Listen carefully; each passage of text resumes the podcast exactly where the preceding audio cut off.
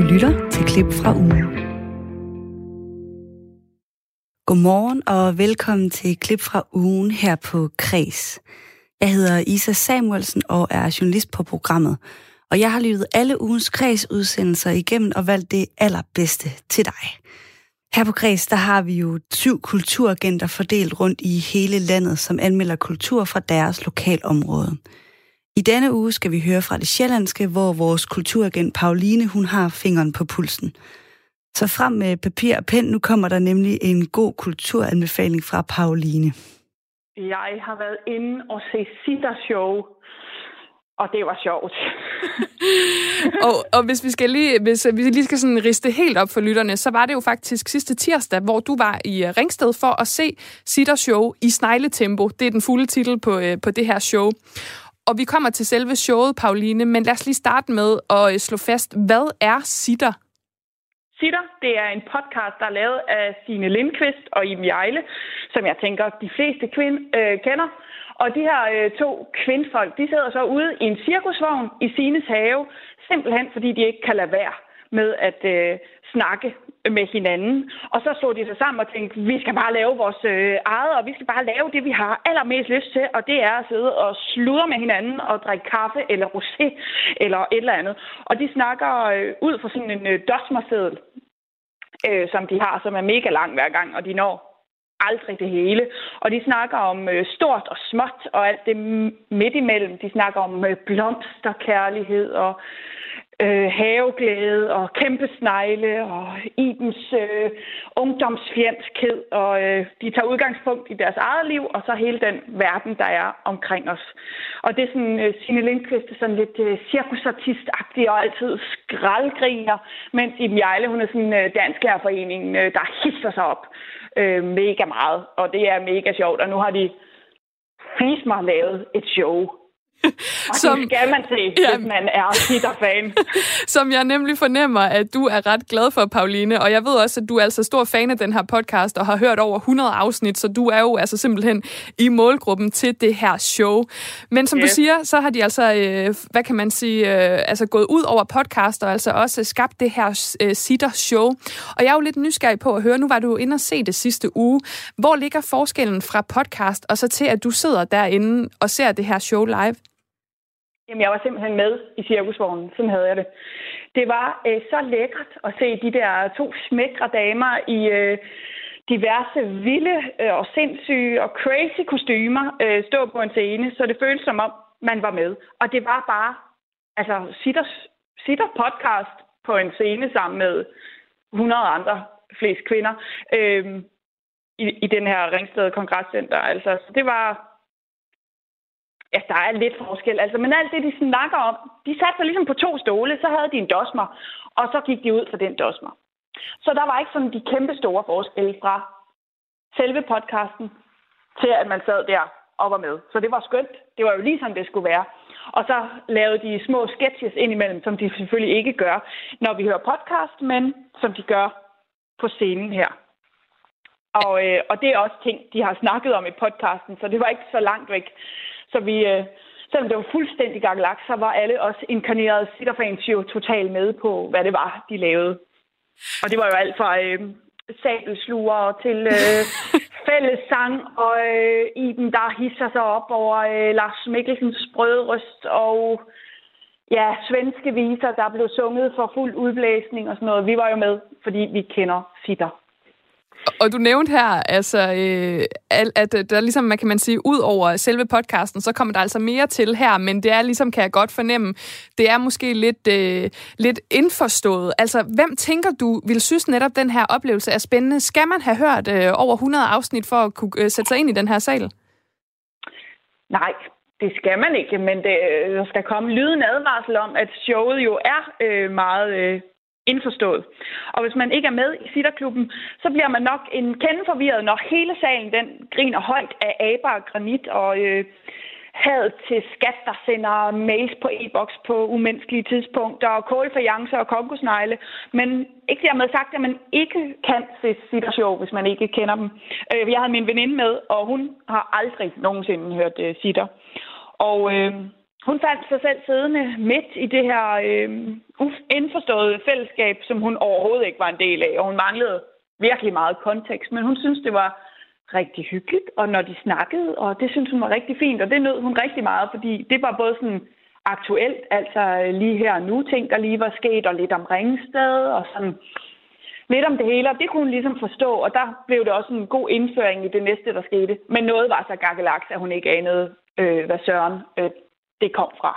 Altså, Men hun nød det. Ja, hun nød det, selvom hun ikke var en del af sådan, den indforståede sitterklub, lyder det som om. Men så fik du altså også lige nævnt noget, der lige øh, fik mig til at spidse ører. Kongosnegle. Du bliver nødt til at forklare, hvad går det ud på? Iben, hun er hunderad for øh, øh, snegle. Altså det er sådan, øh, det får hun tit flip over i podcasten, og det er det klammeste, hun overhovedet sådan, hun sveder totalt meget, når hun ser en billede af en kongosnegl, som Stine så viser hende ret tit. Øhm, ja, og så har de bare vil have kongosnegle. Det er også efterlyst kongosnegle, der skulle med til showet. Og jeg synes også, jeg har set det i traileren. Så jeg havde bare så mega meget glædet mig til at skulle se i dem stå og rock og svede over at skulle røre en kongosnegl, men de var altså ikke med. Ej, øh, okay, det var lige det, der skulle til at øh, fuldende oplevelsen. Måske, fordi, Pauline, det er jo sådan, at øh, vi jo altid øh, anmelder på en øh, sådan en lille skala fra 1 til 6, og i dagens anledning, jeg kan ikke helt bestemme mig, det kan være, at du kan være med til at hjælpe mig. Skal det være dosmersedler eller kongosnegle, vi, øh, vi giver? Nej, jeg synes, vi skal give øh, i dem og alle dem, der gik glip af kongosnegle. Okay, godt. Men så er det fra 1 til 6 på skalaen kongosnegle. Hvor mange kongosnegle skal Sitter Show i snegletempo have? De skal have seks kæmpe kongosnegle. det var fedt. Ja, vil du se, altså hvorfor? Seks, det er jo simpelthen topkarakteren. Det var bare perfekt, eller hvad? Ja, men altså, de var, Show, det var en, øh, altså det er Cirkusartisten og Dansk Lærerforeningen på slap line. Det var en øh, demonstration af sådan et, øh, et sandt makkerskab på virkelig høj plan, og det var sygt sjovt og en kende vanvittigt, og det var øh, nærværende og umiddelbart. Og det var som at komme hjem til den her cirkusvogn. Og apropos kvinder, der kunne styre verden, så kunne Signe Lindqvist og Iben Jejle godt styre verden for deres cirkusvogn. Altså, det, det kunne de. Derfor seks kongosnegle. Og sådan blev det altså til 6 ud af 6 kongosnegle til Sitter Show. Og jeg burde være lykkelig, men nu føles livet så flygtigt. I dit smil minder mig om, at uret er tigger.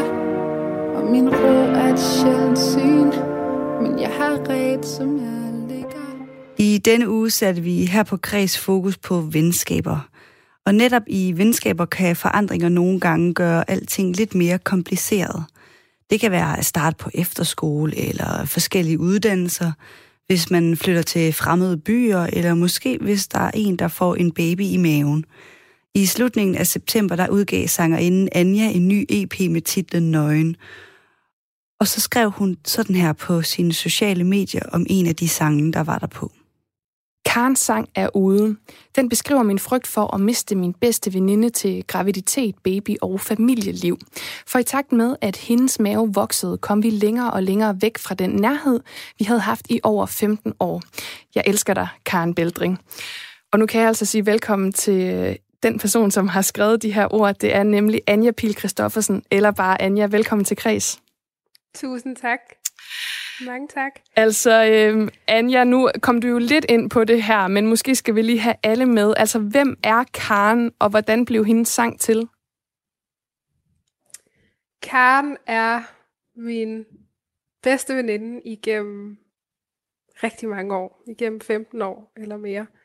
Og øh, hun er på mange måder sådan min makker, altså min partner igennem ungdommen, synes jeg. Og øh, har bare betydet enormt meget for mig.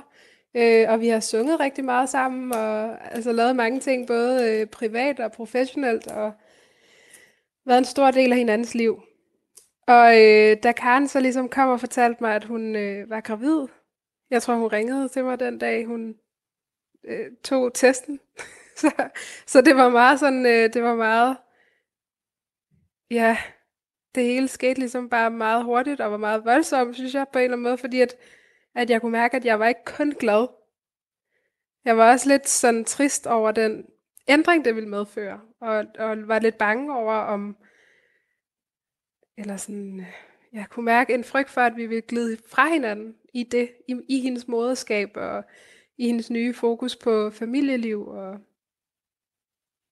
de ting, der følger med. Og så tror jeg, Karens sang var ligesom min helt umiddelbare reaktion på det. Og en sang, hvor jeg, altså en sang, som indeholder nogle følelser, som jeg på ingen måde jo er stolt af. Altså, kan du sætte Men... øh, nogle, nogle ord på de følelser? Fordi altså, jeg har faktisk diskuteret det her med, med flere øh, øh, venner og kollegaer med, at ja. jamen, nogen man elsker så meget, at de, øh, de fortæller, at de skal have børn, og ens tanke kan jo selvfølgelig godt være, hold kæft, hvor er jeg glad på din vegne, men jeg kunne i hvert fald godt altså, sætte mig ind i den der sorg, det også øh, fører med. Kan du prøve at fortælle lidt om den der ambivalens? Ja, altså jeg tror, at, øh, at ambivalensen ligger i, at man jo øh, er rigtig glad på sin venindes vegne, men også ret øh, trist på sin egen vegne, fordi at, øh, at man måske ikke selv er der endnu. Så det kan godt komme til at føles som sådan et tog, der ligesom bare kører, hvor man ikke øh, har fået købt billet. Altså en, en livsudvikling, som ligesom sker, uden at man øh, har fået...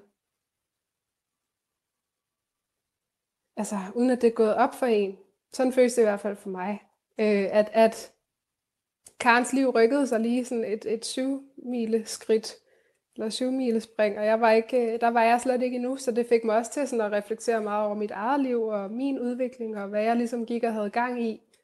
Øh, fordi man spejler sig jo i sine venner.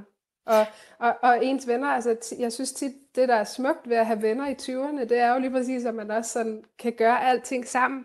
Altså at man, man er så meget samme sted i livet, at det hele bare sådan bliver meget symbiotisk. Og, og der tror jeg bare, jeg oplevede, da Karen så blev gravid og ligesom skulle have sin baby, det var, at symbiosen ophørte. Øhm, og det gjorde bare lige, det gjorde ondt til at starte med. Var det så noget, du kunne ligesom tale med nogen om? Altså, kunne du overhovedet tale med Karen om det? For jeg tænker, at det er enormt altså, sårbart at skulle tale om, med sin veninde om. Eller var det så her, du ligesom, hvad kan man sige, gik til noget af det, du er jo rigtig god til, nemlig at skrive musik og øh, fortælle om dine følelser gennem det. Præcis, og jamen det, det øh, altså jeg skrev Karen-sang, og det blev måden for mig at bearbejde det her på. Og jeg vidste, at den dag, jeg skulle spille den for Karen, det ville blive det ville blive en ordentlig omgang. Altså, det ville blive følelsesladet for os begge to. Og, øh, og jeg var meget sådan, jeg kan huske, jeg havde ikke lyst til at spille den for hende, før, før den var helt færdig, før produktionen lød helt rigtigt, og den skulle også lige være mixet og mastereret, og sådan være, være helt klar i udtrykket, før jeg spillede den for hende, fordi at hun jo betyder så meget for mig, og jeg ville blive så ked af det, hvis hun, øh, hvis hun opfattede det som en kritik. Altså, det var vigtigt for mig, at hun virkelig også så det som sådan, hey, det her er hårdt for mig eller mellem os, og, men nu er det omdannet til noget kunst. Øhm, ja, jeg kan huske, jeg, jeg var meget sådan bange for, at hun ville opfatte det som noget, altså som, som at jeg var kritisk mod hende eller hendes valg. Øhm, fordi sangen er sådan lidt, jeg ved ikke, om man vil sige, at den er bebrejdende, men den, den har da sådan lidt, nå fedt nok, så smutter du bare, agtige undertoner, ikke? Hvordan, øhm, hvordan reagerede hun så? Jamen, hun er jo heldigvis bare verdens øh, mest vidunderlige menneske, og hun var bare, hun synes bare, at den var helt vildt god, og var helt vildt rørt over, at jeg havde skrevet en sang til hende. Og vigtigst af alt, så kunne hun totalt relatere til følelserne, fordi hun havde det jo på samme måde. Altså hun var, havde de samme, den samme angst, den samme frygt for at glide væk fra sine venskaber og fra mig. Øhm, så heldigvis endte det med at blive noget, der ligesom samlede os lidt fordi vi kunne, vi kunne enes om den følelse der. Er det så noget, altså, måske skal vi lige gemme det tilbage efter, fordi nu er der jo sket det, at du selv er blevet gravid, og stort tillykke med det ja. selvfølgelig. tak skal du have, Rikke. Der ligger seriøst to mennesker og baks rundt i min mave lige nu. men det kan jo ikke beskrives bedre. Altså, med to ja. mennesker i maven lige nu, der bakser rundt, og øhm, der kan ja. man jo sige, at du på en måde også er blevet til Karen, altså er kommet med over på, på hendes hold, hvis man kan udtrykke det på den måde. Har du ja. kunne bruge det til at forstå, hvad det var, der skete, både med hende og med dig, da hun fortalte om sin graviditet? 100 procent. Det har jeg. Altså, det, det, det har jeg jo. Og jeg har også måske særligt en veninde nu, sådan, hvor jeg godt var bevidst om, at jeg, jeg var Karen i det. Altså, jeg, jeg var øh, ikke sådan i... altså, men på en måde, hvor at, at jeg, jeg var dråben, der fik bæret til at flyde over. Altså, hvor at alle hendes veninder seriøst havde fået børn nu, ikke? Eller var blevet gravid og sådan. Så jeg tror, at Karen Sang har lært mig, at når man kommer til sin veninde, øh, og skal fortælle, at man er gravid, så kan man måske sådan sige, jeg er gravid, men jeg håber virkelig, at vi stadig kan være tæt, eller jeg vil arbejde for, at vi stadig kan være tæt, eller jeg husker dig, eller vi to er stadig vigtige. Altså, at der er nogle andre perspektiver i det, end, end kun, hurra, nu kommer der en baby. Altså, fordi det er selvfølgelig en vild lykkelig ting, det er en helt vild dejlig øh, begivenhed i vores allesammens liv, når det sker, men, men øhm, der kan være mange følelser indblandet. Og det tror jeg, at Karen Stang har hjulpet mig til at forstå.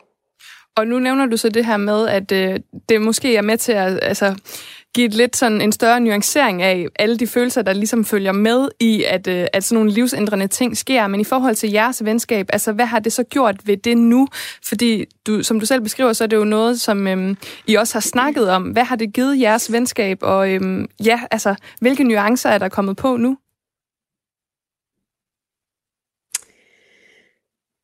Jamen altså, fortsat synes jeg, at, øh, at, at, vi, at vi arbejder på det. Jeg tror, vi arbejder på at øh, finde hinanden i en ny konstellation, hvor man ikke kan øh, crashe hos hinanden hver anden dag, og hvor man ikke kan lige sige, ringe og sige, hey, jeg kommer over, jeg er lidt ked af det, eller... Altså, vi, vi, vi arbejder på det, fordi... Altså, jeg vil, jeg vil ikke sige, at nu er det bare perfekt, og nu, nu er det bare nemt, fordi der er, du ved, når man, når man får børn, øh, så sker der jo simpelthen bare noget. Altså, med ens tid og ens prioriteter og sådan noget. Så jeg tror, at Karens sang har været en rigtig god måde for os ligesom at mødes om vores hensigter om stadig at være rigtig tætte og ligesom være der for hinanden. Men det er en, en proces, tror jeg, som vi sådan skal finde hinanden i, fordi at der bare sker så meget i vores liv. Ja, det er, som du selv beskriver det, de der sluttyver, det er jo der, jeg står lige nu. Der sker bare så mange altså, livsændrende ting på, øh, på én gang. det er helt vildt. Øhm, og, og, og, og man bliver også lidt nostalgisk i, ja. i forhold til den gang, hvor at det hele bare var nemt, og man bare kunne altså, du ved, tage hjem sammen fra byen og. Yeah. Those were the days. oh my god, those were the days. Um, altså, jeg synes godt, man kan komme til at lyde meget sådan utaknemmelig omkring de her nye faser i livet. De er jo også selvfølgelig dejlige, men lige i forhold til venskaberne, der var det sgu fedt dengang, man bare tog i byen sammen, crashede hos hinanden, spiste pizza om morgenen, og ligesom kunne dele livet med hinanden, ikke? Ja, men det kan jo næsten ikke sige smukkere. Men Anja, her til sidst, så skal vi selvfølgelig høre den her sang, som altså har sat den her samtale i gang. Vil du ikke præsentere uh, kort uh, Karens sang her for, uh, for lytterne? Meget gerne. Uh, I skal høre en sang, der hedder Karens sang, som er en kærlighedserklæring til min bedste veninde, og den vil for evigt være dedikeret til Karen. Og så går den ud til alle derude, som sidder med nogle følelser, uh, som minder om, og som måske kan være lidt svære og lidt ensomme. I see you, og øh, I er i hvert fald ikke alene. Dit holder, lad mig glatte, for det er mig, der kender de våde kender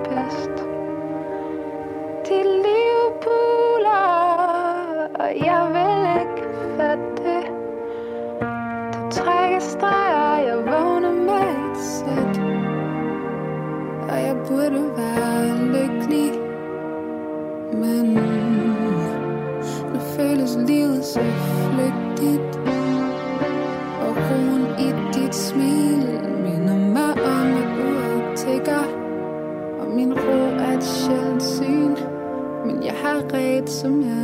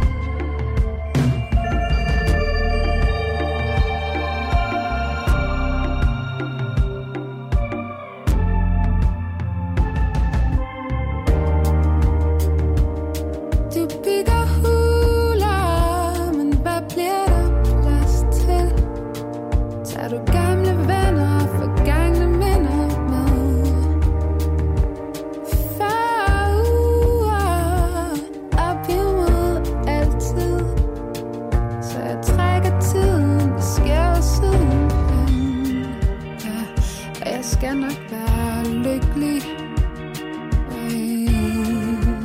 Jeg skal nok håndtere det rigtigt. Men roen i dit smil, det minder mig om, at tiden render. Og hvis vores tid er forbi, så er jeg her, når du ringer.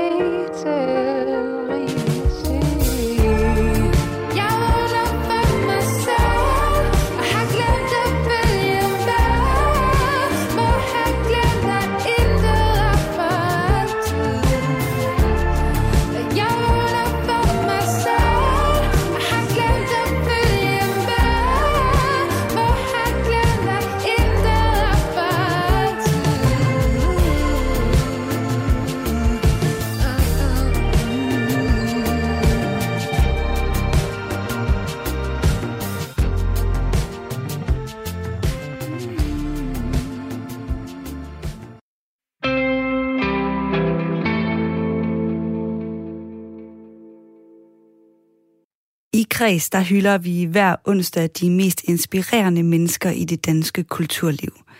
Det er dem, der er forbilleder og flytter grænser og skaber forståelse i kulturlivet. Og denne uges inspirationsstafet, den blev overragt til Lo Esaras, som er sangerinde i Lucky Lo.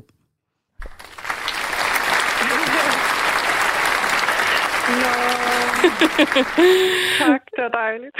Du er jo øh, sanger og musiker i bandet Lucky Lo, og det er jo faktisk ikke øh, mig, som har valgt, at du skal have vores øh, sidste inspirationsstafet.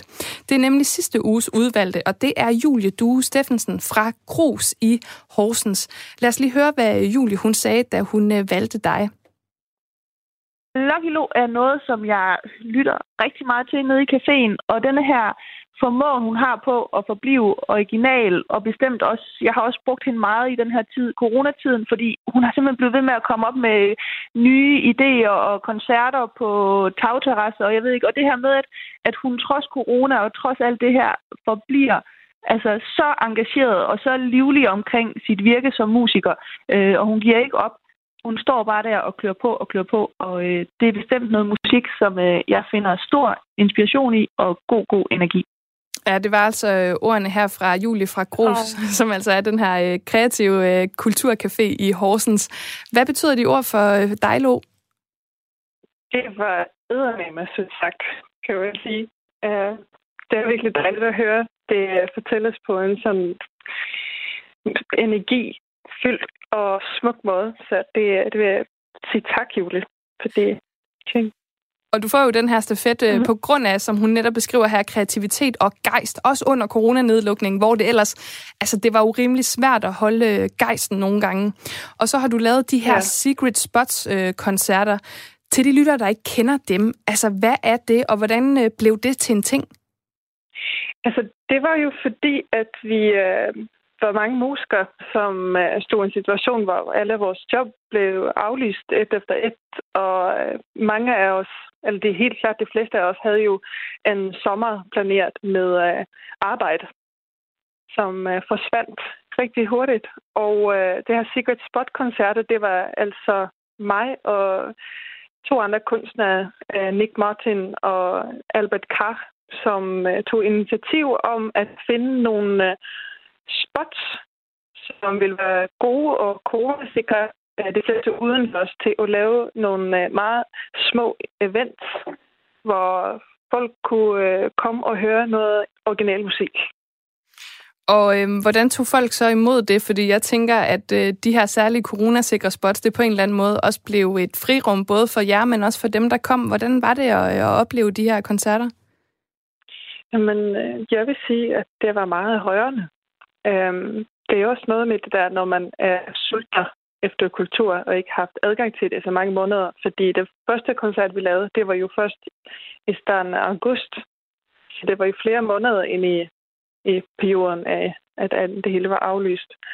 Så jamen, for eksempel en af vores koncerter med Lucky Lou, det var på en tagterrasse i København, og jeg kan huske, at øh, solen den var ved at gå ned, og det var det, den der uge, hvor det var rigtig, rigtig godt vejr i uh, hele Danmark. Det var bare magisk, og, øh, og det var varmt, og lyden der var godt, og folk stod på, på flere andre tagterrasser og på taget ved siden af bygningen og, og lyt, lyttede med.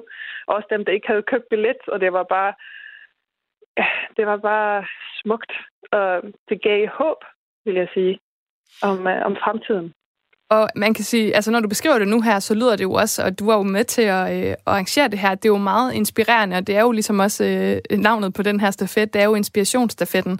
Men altså, hvem har øh, selv været dem, der har inspireret dig gennem tiden?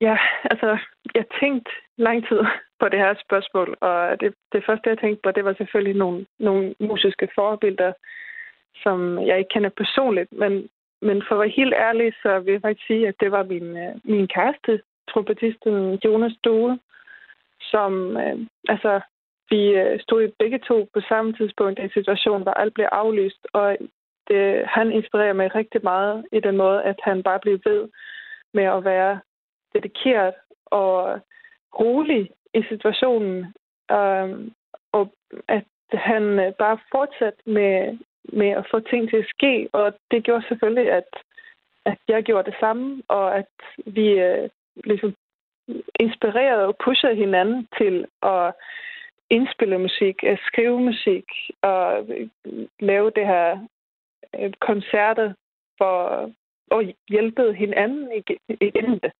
Ikke kun som øh, par, men også som teammates og som bedste venner.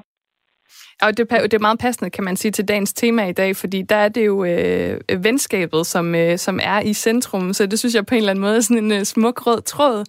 Men yeah. udover det, så er det jo sådan, at stafetten her, den er jo ikke kun øh, pæne ord, det er jo faktisk også et øh, evighedsinspirationsdigt, vi har øh, sat i gang. Og de sidste strofer i digtet, de lyder sådan her. Det var altså Julie i sidste uge, som øh, lavede dem. En dag opfinder jeg en lommeregner. En lommeregner, der udregner værdien af kultur. For det er så svært at bevise kulturens værdi, når den ikke kan måles og vejes. Men kulturens værdi er i alt og i os alle. Netop derfor har kulturen den allerstørste værdi. En dag opfinder jeg en lommeregner, så alle kan se kulturens værdi. Og det var jeg jo ret vild med det her, fordi øh, det var virkelig sådan, du ved, nogle ord, der bliver sat på noget, der er lidt svært at forklare nogle gange, når folk siger, jamen hvad koster det i kroner og øre, hvor det er sådan, kultur er mere end det, det tænker jeg også, øh, du må kende til på en eller anden måde. Øh, ja, men altså selvfølgelig, det, jeg ser det jo som, jeg synes, det var så godt sagt, som Julia hun sagde det, på både en kunstnærlig og rigtig måde. Øh, det her med, at det giver øh, emotionelt værdi ud over lommepengene, kan man sige. At det giver mening til vores liv. Og øh, det her med at give mening, det er jo, et, altså, eller i hvert fald give liv til vores digt her, det er jo øh, dig, der får lov til at sætte faktisk de sidste strofer på øh, nogensinde. Så øh, det er jo noget af en, øh, en opgave, vi har sat dig på her. Jeg er ret spændt på at høre, hvad er dine linjer? Kultur udvider perceptionen af verden og giver os dybere indblik i det liv, som vi alle sammen er dømt til at leve Kunsten er således en del af værktøjet til at forstå det matrix, som vi kalder livet. Ja, altså, jeg ved godt, at det ikke var en direkte The Matrix-reference, men når der kommer The Matrix ind i sådan et digt her, så bliver jeg jo glad. Vil du ikke sætte nogle ja. ord på, øh, på tankerne bag øh, lige præcis øh, de her linjer, du har skrevet? Øhm, min inspiration til det her, det kom fra Meredith Monk, som har en, det findes en bog, der hedder Conversations with Meredith Monk, hvor hun øh, siger, at øh, jamen, en del af arbejdet som kunstner er at åbne op for perceptionen hos den, der lytter, sådan at når ens øh, publikum kommer ud i, i det virkelige liv igen, så kan man se flere ting og forstå flere ting om sig selv, men også om den verden, man er i. Og det kan hjælpe til, at vi forstår hinanden bedre, og det synes jeg er især relevant nu, når man ser det på det politiske klima, at øh, det mangler nogle gange noget forståelse for hinanden. i dag. Ja, altså nu, nu altså det, oh, det er også en stor snak at øh, åbne op her til sidst, øh, Ja. men, øh, og det, det skal vi måske heller ikke gøre, men jeg vil bare så start, øh, slutte af med at spørge, altså hvordan øh, arbejder du med som kunstner, at vi ligesom kan åbne ja, øh, sådan perceptionen og forståelsen for hinanden op? Øhm, og det, ja, det er også et stort spørgsmål, men det det, jeg prøver at gøre i min sang, faktisk. Øhm, at øh, jeg skriver musik til Akelou, som i, øh, i mine, det jeg gerne vil gøre med dem, er, at folk skal kunne spejle sig i dem. At de skal kunne høre sangene og også kunne høre sig selv noget, der er relevant til dem, og ikke noget, som kun handler om mig. Sådan lød det altså fra Louis Sara, da hun modtog inspirationsstafetten. Som sagt, så sender vi stafetten på tidlig juleferie år, så lå hun blev den sidste modtager her i 2020. Til nye lyttere skal jeg sige, at du lytter til et klip fra ugen her på Kreds med mig, Isa Samuelsen. Og nu skal det handle lidt om penge, musik og om køn. Du ved, vi griner hele vejen til banken Når Tatja henter tøserne og rydder op i branchen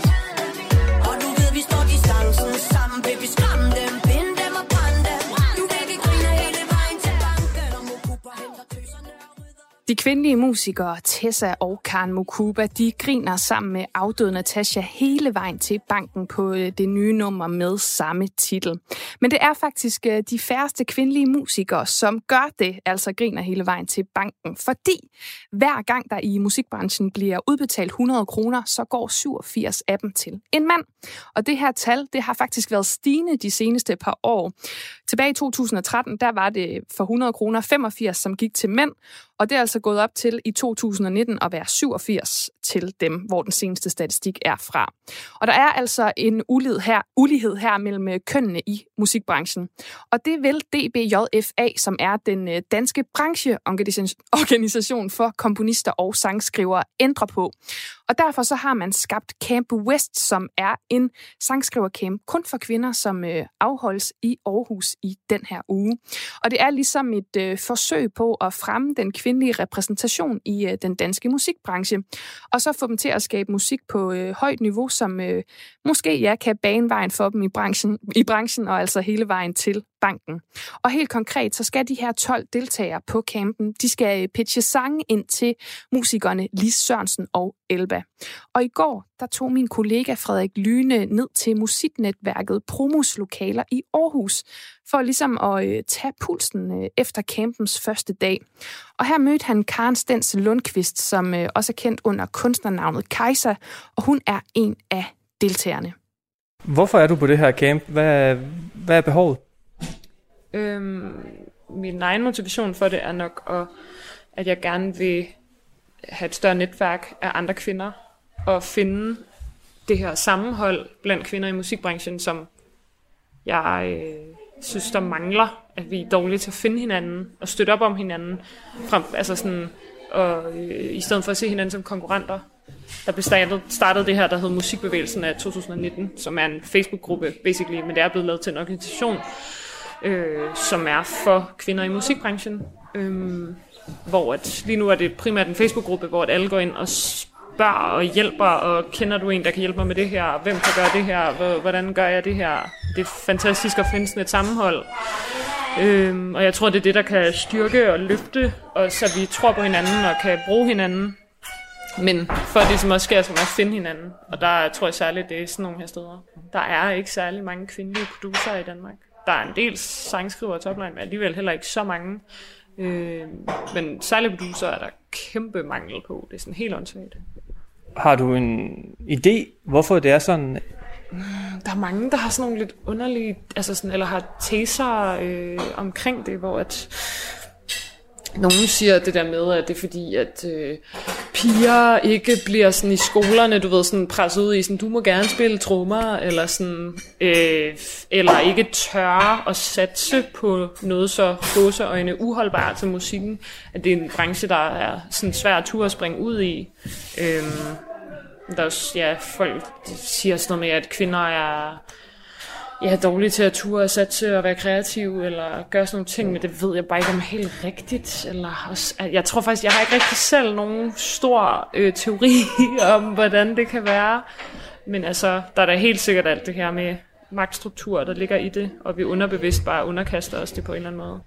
Hvad tænker du så om det her camp? Hvad kan det være med til at rykke? Især ved det, du lige snakker om med den her magtstruktur og den her øh, mangel på, på kvindelige producer.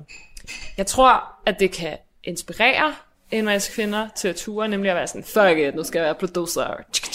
Øh, personligt producerer jeg jo også alt mit materiale til mit projekt Kaiser der selv, og mine managers presser mig mega meget for virkelig at gøre det.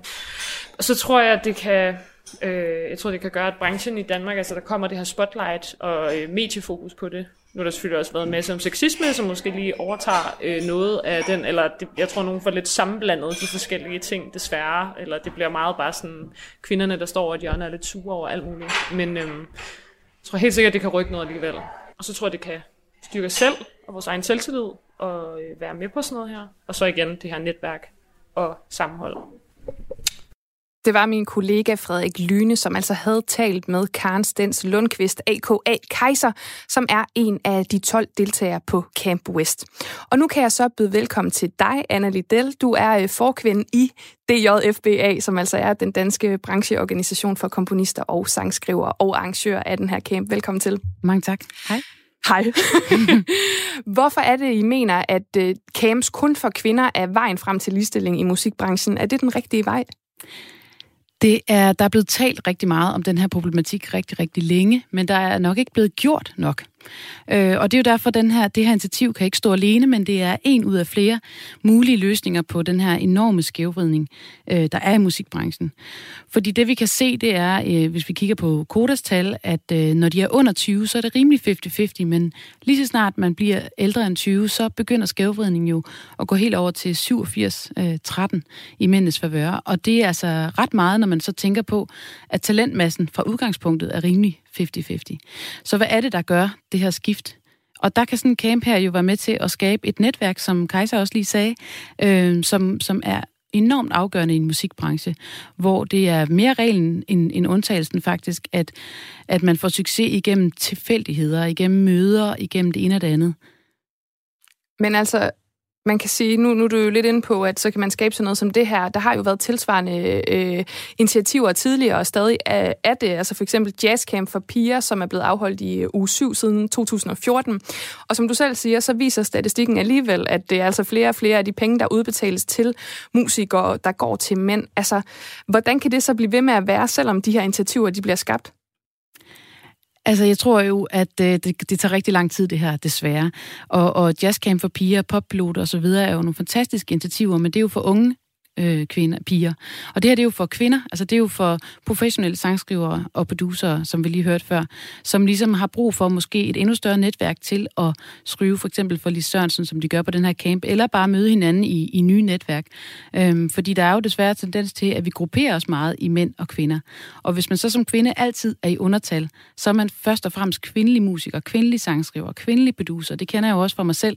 Og, og det kan være ret befriende at have sådan en hel uge, hvor man ikke er kvindelig sangskriver eller producer, men hvor man bare er sangskriver. Og det skaber altså et helt andet kreativt rum. Der er så til, det, til den her øh, Camp West her en egenbetaling på 500 kroner, og ellers så er den her, øh, øh, hvad kan man sige, camp øh, finansieret af DJBFA og øh, Kulturkoda. Men I arrangerer jo ikke noget tilsvarende den anden vej for mænd, og det er også på trods af, at flertallet, som er medlem af foreningen, der er øh, øh, mænd. Der findes jo kritikere, som vil hævde, at det er ret urimeligt. Så spørger jeg, er det det? Nej, det er det ikke, fordi grund til, at vi laver det her projekt, det er jo fordi, der er et problem med kønsubalancen. Og der er jo i forvejen en masse og det kan man jo godt blive populær på at sige, men der er jo en masse forfordeling i mændenes forvør i forvejen. Netop fordi de har et netværk i forvejen, men også fordi vi har en masse måder at tænke øh, kvalitet på, at tænke forskellige måder, som allerede er mandlige. Øh, altså et eksempel på det her netværk er jo Flake, der var i radioprogram og fortælle, hvordan de startede klokken 4 om natten i et studie et sted. Og, øh, og apropos, øh, uden at blande tingene sammen, apropos den her sexisme-debat, så er der jo ikke særlig mange kvinder måske, der bliver siddende til klokken 4 om natten. Øh, det er ligesom et sted. Og derudover så er det bare, altså det er jo også mandlige gatekeepers, og man, og man har bare vist studie efter studie, at mænd hører mere øh, mandlige kunstnere, og kvinder hører mere kvindelige kunstnere. Så der er altså allerede en, en forfordeling for, for mandlige kunstnere. Og så har der jo været musikere, som for eksempel øh, Annika Åkær og Lydmor, som øh, har været ude og kritisere både anmelder og bookere for at være en del af det her problem. Altså nogen, der er på hver deres måde også en del af branchen. Hvad gør I så for at komme det her problem til livs, altså i et lidt bredere spektrum? Fordi som du selv siger, så hænger det hele jo sammen, og det er også lidt større, end at man bare laver en camp. Altså hvad gør i det bredere perspektiv? Jamen, det her det er kun et ud af flere initiativer, og øh, lige nu der er hele musikbranchen faktisk øh, har en del møder, vi har haft møde i dag, og med til at prøve at kigge på os selv, hvordan kan vi ligesom øge det vidensniveau, vi har? Hvordan kan vi vide, hvad er forskellen på sexisme og på, på magtforhold, og hvad, er, hvad vil det sige at lave sådan en camp, for eksempel? Så en, en forsker vil kalde det her et separatistisk rum, og det er et fænomen, man har vist virker, ligesom man har vist, at kvoter i en overgang virker. Og det kan være rigtig godt at se på det her forskning og få et fælles sprog omkring det, sådan, så vi kan komme det til livs og skabe en masse forskellige handlingsmuligheder for at ændre den her ubalance. Det var ordene fra Anna Liddell, som er forkvinde i DJBFA, som arrangerer kvindecampen Camp Vest for, kun for kvinder, der afholdes i denne uge i Aarhus.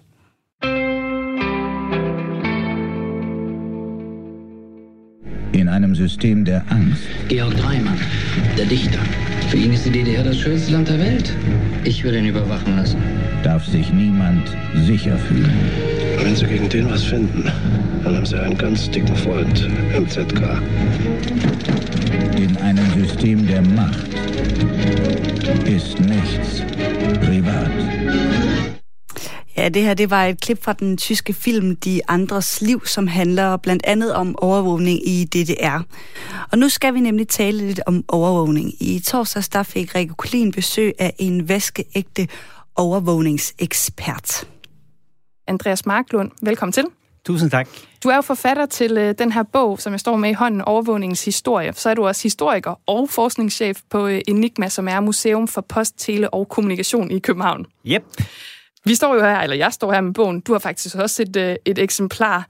Altså, kan du ikke lige sætte nogle ord på, hvorfor at øh, du har altså, kastet dig ud i at skrive en bog om overvågningens historie? Det er en risiko for, at det bliver mange år. Men altså, det er et super godt spørgsmål. Og naturligvis så starter med en arkivkasse. Alle fede historier starter med en arkivkasse, ikke? Det var engang i nullerne, måske 2004-2005. Jeg var i gang med noget helt andet, naturligvis. Så fandt jeg en tilfældighed på det danske Rigsarkiv en masse opsnappede svenska brev fra starten av 1700-talet. Alltså brev som var blivit sendt fra svenska personer, alla petit moi, men i starten av 1700-talet, som aldrig var nået frem til Sverige, fordi det var blivit opsnappet av danska agenter eller spioner. Och det fick mig till att tänka, og jeg så parallellerna till nutiden, till min egen tid. Det här var i 2004-2005, lige efter 9-11. Och så den gång var det massa snack om och politiska initiativ initiativer omkring statslig overvågning. Det var mobilaflytning, det var avsnappning av e-mails och den slags. Och när jag begyndte grave i det här, från mitt historiska perspektiv, så noterade jag att det existerade nästan inte någon seriös historisk forskning i det här ämnet. Vilket förklarade något som faktiskt irriterade mig. Nämligen att jag syns diskussionen om overvågning generelt sett er meget stærkt fokuseret, altså også i vores egen tid, på teknologierne. Ikke på det samfundsmæssige, det interessante, det som handler om magt, ikke mindst. Altså, jeg vender tilbage til magt lige om lidt, tro mig. Men lad os lige starte. Altså, da du så fandt ud af det her, hvad fandt du så ud af i forhold til, altså, hvor langt tilbage går, kan vi ligesom tage i, øh, i øh, menneskets historie og sige, her har vi startet med at overvåge? Altså, hvor langt kan man trække overvågning som øh, fænomen tilbage i tiden? Det er fristende for en historiker at sige, allerede de gamle grækere. Men faktisk går det endnu længere tilbage. Altså i så lang tid, som vi har haft statslignende strukturer derude, altså den menneskelige civilisation i virkeligheden, så har det været agenter inden for stats, de her statslignende formationer, som har haft det opgave at forsyne fyrsten eller det regeringslignende organ med hemmelige oplysninger om ikke mindst andres hemmeligheder. Og øh, andres hemmeligheder, det er jo øh, det er godt, det er meget sådan, øh, jeg får alle mulige billeder ind i hovedet, men altså et billede, jeg også får, som noget, var noget, du sagde før, det var jo den her øh, forbindelse til magt, som overvågning har. Mm. Hvordan er det, at magt og overvågning, de, øh, de to ting hænger sammen? Men alt er et spørgsmål om magt, altså så hvad er udgangspunktet for det her magten, eller, eller kampen om magten? Man kan jo naturligvis betragte overvågning fra mange forskellige indfaldsvinkler, skal man måske jo sige. Eh, andre lægger mere vægt på teknologi. Men jeg mener ligesom, at selve essensen er, at overvågning er en teknik eller metode for at udøve magt gennem at systematisk indsamle information om noget, som man ønsker at beherske. På makroplan kan det være et samfund, en befolkning, et territorium, men det kan være en politisk bevægelse måske også. eller det måske til og med et individ, en journalist, som stiller ubekvemme spørgsmål til magten, eller en historiker, som graver alt for dybt i sine arkivkasser. Altså, jeg har været nede i utroligt mange såkaldte sorte lister i historien. Altså, bogstaveligt talt hedder de ofte sorte lister, og personer, som myndighederne skal holde øje med. Og i, i vores moderne historie, så er det en kendskærning, at ubehageligt mange navne på det her lister, det er faktisk netop journalister. Også i demokratiske stater som de skandinaviske lande, i, i historisk perspektiv ikke mindst. Og du har jo gravet lidt i den øh, historiske arkivkasse, som du så pænt formulerede det. Vi skal jo faktisk se på tre konkrete eksempler fra bogen. Og først mm. skal vi tilbage til øh, jamen, hemmelige brevåbninger og brevspioner. Og vi har øh, på side 18 i bogen, og du har faktisk, nu tager den lige hånden her. Ja. Du har taget et billede med, som også er i bogen, men som jeg står med i hånden nu. Altså, hvad er det her, at det forestiller det her billede, og hvorfor er det interessant i den her sammenhæng? Jeg har taget lejthed med i radioen. men... Jamen, det er et billede af, af staten i dens, dens fulde magt og pragt. Det er et portrætt fra starten av 1600-talet är den engelska jomfrudronning Elizabeth den første. Och hon poserar i en meget smuk råbe eller kjole, som er fuldstændig dækket i øjne og øre og halvlukkede munde. Og ja, ja, men det er fuldstændig rigtigt. Altså, det, er sådan, det blev nærmest helt surrealistisk, det her med de her øjne og ører og munden. Men hvad er det, de skal symbolisere? Hvordan hænger de sammen med, med hendes magt og med overvågning på det her tidspunkt? Jamen altså, det her er jo et, et billede af den statslige overvågning. Altså den ideale statslige overvågning. For at måske forstå helt, hvad det handler om, skal vi så tænke på dronningens valgsprog, hendes motto, altså queen. Video et takio. Jeg ser og tiger stille. Det her er et billede af den altseende, althørende stat, som konstant indsuger viden om samfundet, samtidig som den her stat er ekstremt hemmelighedsfuld omkring al denne viden. I 1600-tallet, 15, 16, 17, er det frem til, i, det danske tilfælde frem til junegrundloven i 1849, så vil det her med at bevare en hemmelighed, at holde noget privat, det var et fyrstligt privilegium. Secrets of the state, det skal holdes hemmeligt. Alt andet i samfundet skulle være synligt for staten, regenten. Hvis du prøvede at skjule noget som privatperson, så var det suspekt i sig selv. Men altså et af de greb, som man så kunne bruge, det var brevspionage. Mm. Øh, og det er jo noget, der måske ikke er lige så meget af længere, kan man sige. Der er ikke så mange brev, der bliver sendt ud. Det er måske mere, i hvert fald i forhold til teknologien, så er det mere mailspionage. Men er du sikker? who knows? Altså, hvordan foregik brevspionage helt konkret? Er det noget med at lirke op og så øh, sætte øh, forsejling på igen, eller hvordan? Mm. Jeg er sikker. altså, til at starte med, hver renaissance første havde en brevspion ved sin side. Både Elisabeth den første, Christian den fjerde og så videre og så videre. Og de var en form for analoge hackers. De var eksperter i netop at opsnappe, åbne og genlukke brev. Altså enhver, jeg vil sige enhver idiot, men det lyder dumt, men altså alle kan jo åbne et brev ved at ødelægge det postspionerna, brevspionerna, de var mer raffinerade i sin tillgång till det. De dampade för exempel upp brev. Alltså man kunde, de här brev i den tidiga moderna perioden, det var ju plomberat med vox, med, med smuka sejl på. Det de kunde göra var att de måske brugte ett lys eller en, upp, en uppvärmd øh, kniv eller, eller damp för kogande vand till att blöda upp plomberingen. På den måten kunde de öppna det utan att man kunde märka det og så kunne de lukke det igen med et forfalsket brevsejl. Og så kunne de også kryptere, dekryptere og kryptere kommunikation. For selv i 1500-tallet og 1600-1700-tallet så var det almindeligt, at folk, folk in the know, de vidste, at det var overvågning over det hele. Så man krypterede hemmelige beskeder. Det er fedt, eller jeg ved ikke, om jeg vil sige, det er fedt, men sådan analog kryptering, det er i hvert fald, øh, ja. ja, det er meget an- analog, som tænker jeg. Meget analog, ja, og analog brevhacking. Og så skal vi lidt øh, frem, fordi vi skal op til det, der hedder øh, massevågnings tilblivelse. Og i bogen der på, er der et billede på side 115, som, øhm, ja, vil du måske ikke beskrive, hvad det er, det her billede, det forestiller? Ja, det er et, øh, et verdenskort øh, fra perioden lige inden Første verdenskrig, altså det vi kalder for La Belle Époque, den smukke periode inden verdenskrigen kom. Øh, og vi ser også vi ser et verdenskort med nogle fede telegrafkabler på, undervandskabler, som går ud over hele verden, men som har UK, Storbritannien, med tydeligt placeret i midten. Og Storbritannien var i den tids kommunikationsteknologiska supermakt. Hun brugte de her kommunikationsteknologiska monopol til at udøve global magt ved hjælp af overvågning. På to forskellige måder, hvis jeg må nævne det. To hovedvarer, som er helt centrale for at forstå masseovervågningen i vores moderne historie, altså fra 1914 og frem. Et, censur. Cable censorship snakkede man om.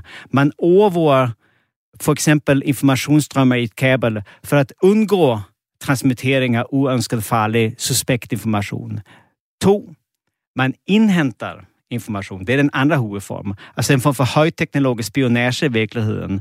Eh, superhemmeligt, hvor du bruger de her informationsstrømmer til at fiske op interessante efterretninger, som du kan bruge politisk eller strategisk, eller hvad det nu kan være. Altså hvor du for eksempel lytter til fjenden, der kommunikerer noget til hinanden, og så opsnapper du en meddelelse i det.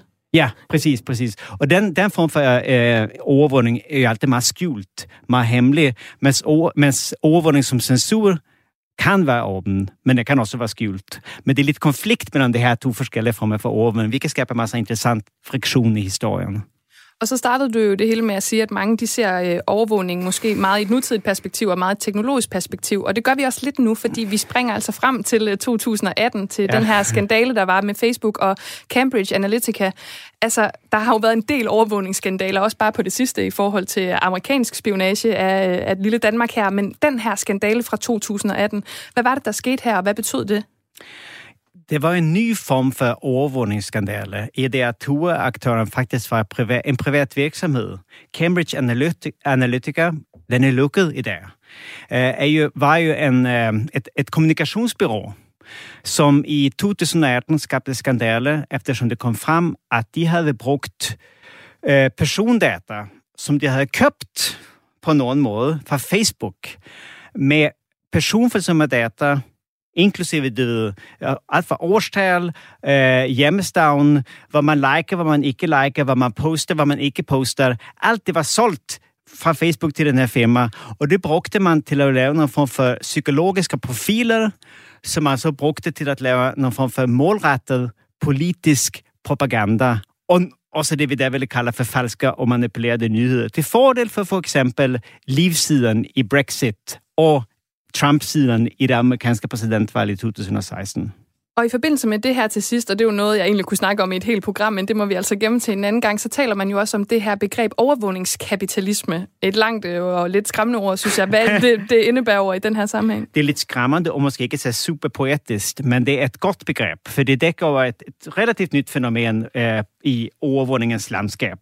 Øh, det er nemlig overvågning eller det er en forretningsmodel, en form for forretningsmodel, som har opstået i den, under den digitale tidsalder, eh, hvor forskellige former for virksomheder med Facebook og Google i spidsen bruger de her data, som vores digitale kommunikationsteknologier konstant lækker om os, til at trade med, til at lave business.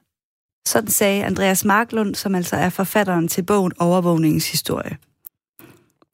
Det var alt, hvad jeg havde til dig i denne uges udgave af Klip fra ugen her på Kres. Det var alt om venskaber i voksenlivet til overvågning og ligestilling i kulturens verden. Husk, at du som altid kan lytte til kredsprogrammerne i deres fulde længde, der hvor du finder dine podcasts. Jeg hedder Isa Samuelsen, og jeg håber, at du får en rigtig dejlig lørdag.